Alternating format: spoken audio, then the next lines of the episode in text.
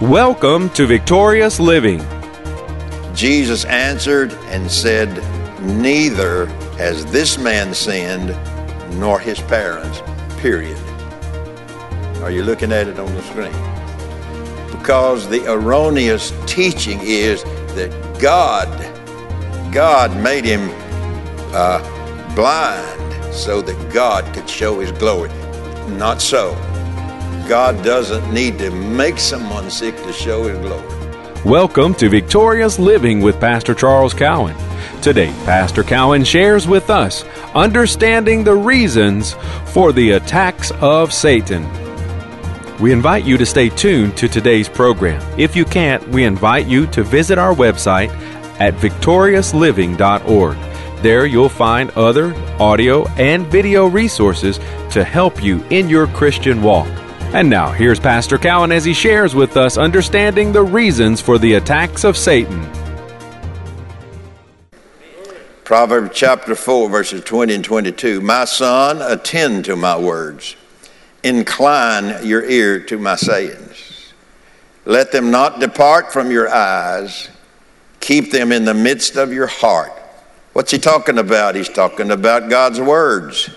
Verse 22 For they, God's word, are words, for they are life. You got a book of life. The Bible is a book of life. It's not a book of destruction. It talks about things that will happen. But to us, it's a book of life.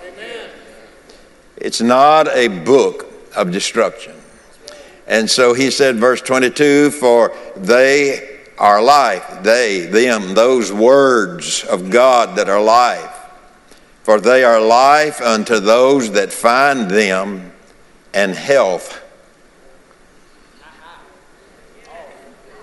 which is the Greek or the Hebrew word for what? Medicine. For they are medicine. I've, I've used it like this a lot of times, you know, uh, when we need to go to the doctor, the doctor would need to give us a prescription. We hold on very tightly. That's my medicine. I'm putting it right here in the refrigerator and don't anybody move it. We're attending to it. We're taking care of it. We don't want anybody to bother it. And it says take it twice a day, sometimes four times a day, morning, noon, and night, and midnight. And we do it. You know why you do it or why I do it? Because I want to get better. I want to feel better. I want to have some physical strength. I want to get better. Isn't that why we all do it? We don't go to the doctor, give me some more of that death. I'll take two bottles of death. Amen. No, we don't do that. We take it as the doctor prescribed it because we want to get better. And there's nothing wrong with wanting to get better. But here he said, My words are medicine, they're health, but we have no appetite. Thank you. Thank you. Thank you for your overwhelming response. People have no appetite. You know, the Old Testament talks about there come a day of famine. That's not a famine in the preaching of the word, Lord of mercy. You can get it on channel 2, 3, 4, 5, 6, Z, X, Y, Z, whatever. You can get somebody preaching where they're preaching the truth or not is, up for grabs there. But uh, there, there, there, there's gospel being preached everywhere. No, there's a famine of hearing. People have no appetite. People have no desire for it. So they are more natural world inclined than they are spiritually declined. And so what do they do? They have to pretend. They have to pretend they're spiritual. Boy, it's good. Aren't we glad we had that one up front? We have to pretend that we're something we're not. Because we value our reputation. You ain't got one without God. I don't have one without God. And so here we go down the road. And so Proverbs 4 says what? For they, the words of God, the words of life, my son, attend to my words, for they are life unto those that take a hold, that find them, and their health, their medicine, their health to all of their flesh. Do you ever notice sometimes we don't go for the table there until we have to drag ourselves to it?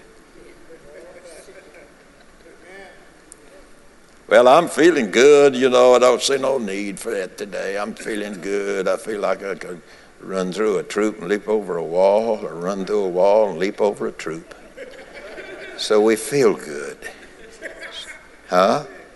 We feel good and we push, push the, the, the food, the, the medicine, the health. We push it aside sometimes. I say we, people do. God desires that our bodies also be presented to Him as a living sacrifice. Amen. You know, I, I think we all have to check ourselves there. Romans chapter 12, verse 1 says this I beseech you, brethren, therefore, I, I beseech you, therefore, brethren, by the mercies of God, that you present your bodies a living sacrifice. Jesus said, If you're sick, come to me and I'll make you well. I'm the great physician. I'm the great physician. I beseech you, therefore, brethren, by the mercies of God, that you present your bodies a living sacrifice, holy, acceptable unto God, which is your reasonable service. It didn't say your difficult, uh, difficult service, your hard service, your impossible service. It said, which is your reasonable service. This is one very important guideline for living as a redeemed person in a fallen world. How many of you realize we are in a fallen world, but we're not of the world? We're of the kingdom. So, this is one very important thing or guideline for living as a redeemed person in a fallen world. He wants our bodies to be energized vessels for the living and proclaiming of the gospel. He does not want to present our, he does not want us to present our bodies couched in religious terminology. I'm sick for the glory of God. Hogwash. Not so. Not true. God gets no glory from it. I'm sick for the glory of God. I'm suffering for the glory of God. No, you're not. No, you the glory of God has life in it. The glory of God has energy in it. The glory of God has substance of God's life in it. The glory of God. So we don't want to catch ourselves couching our lives in religious terminology. I'm sick for the glory of God. Like I heard Brother Hagin say one time, he asked a fellow that said him said something to him along that way, and he said, "Well, sir, what did you learn?" All he could say was nothing, but he was learning how to die. Learning how to die. John's Gospel, chapter 9. St. John, chapter 9. Let me read it to you in your hearing today. John, chapter, uh, uh, St. John, chapter 9, verses 1 through 7.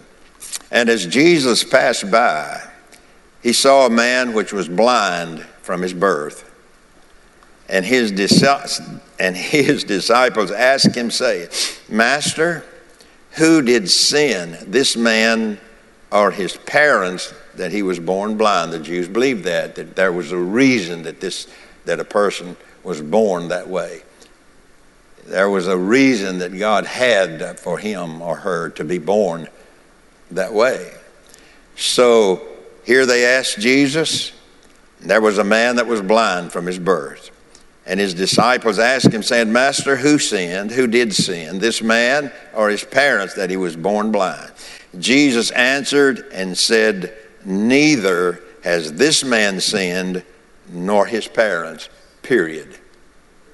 Are you looking at it on the screen?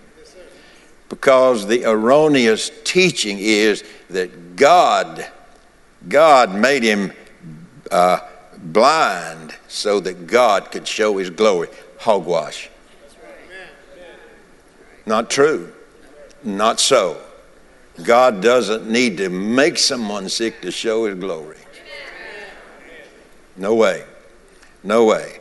So Jesus answers and said, Neither this man sinned, his par- uh, this man who was blind, he didn't sin, and his parents didn't sin. Yet he's blind. And then he goes ahead to say, Because he's blind, but because of that, the works of God should be made manifest in him. Because he is blind, the works of God should be shown in him. He's not saying that he is blind because God blinded him or for God's glory.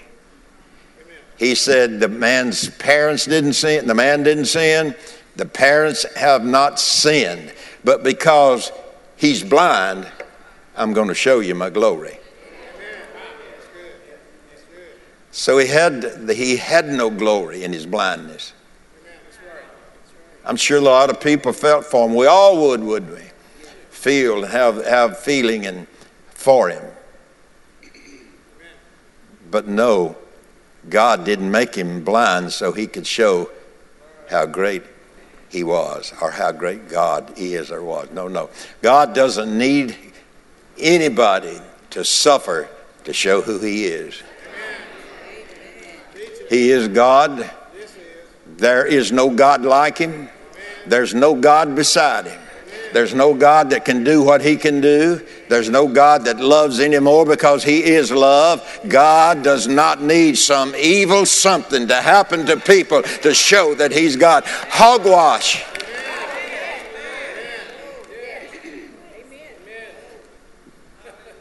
But you would be surprised, I suppose. I guess I would be too. Of the people sitting in church today that believes that. So, what do they do? Because they believe that, they accept that. That when the enemy comes to entrap them with sickness and disease, they may have the thought, well, you know, God's working something in me. No, He's not.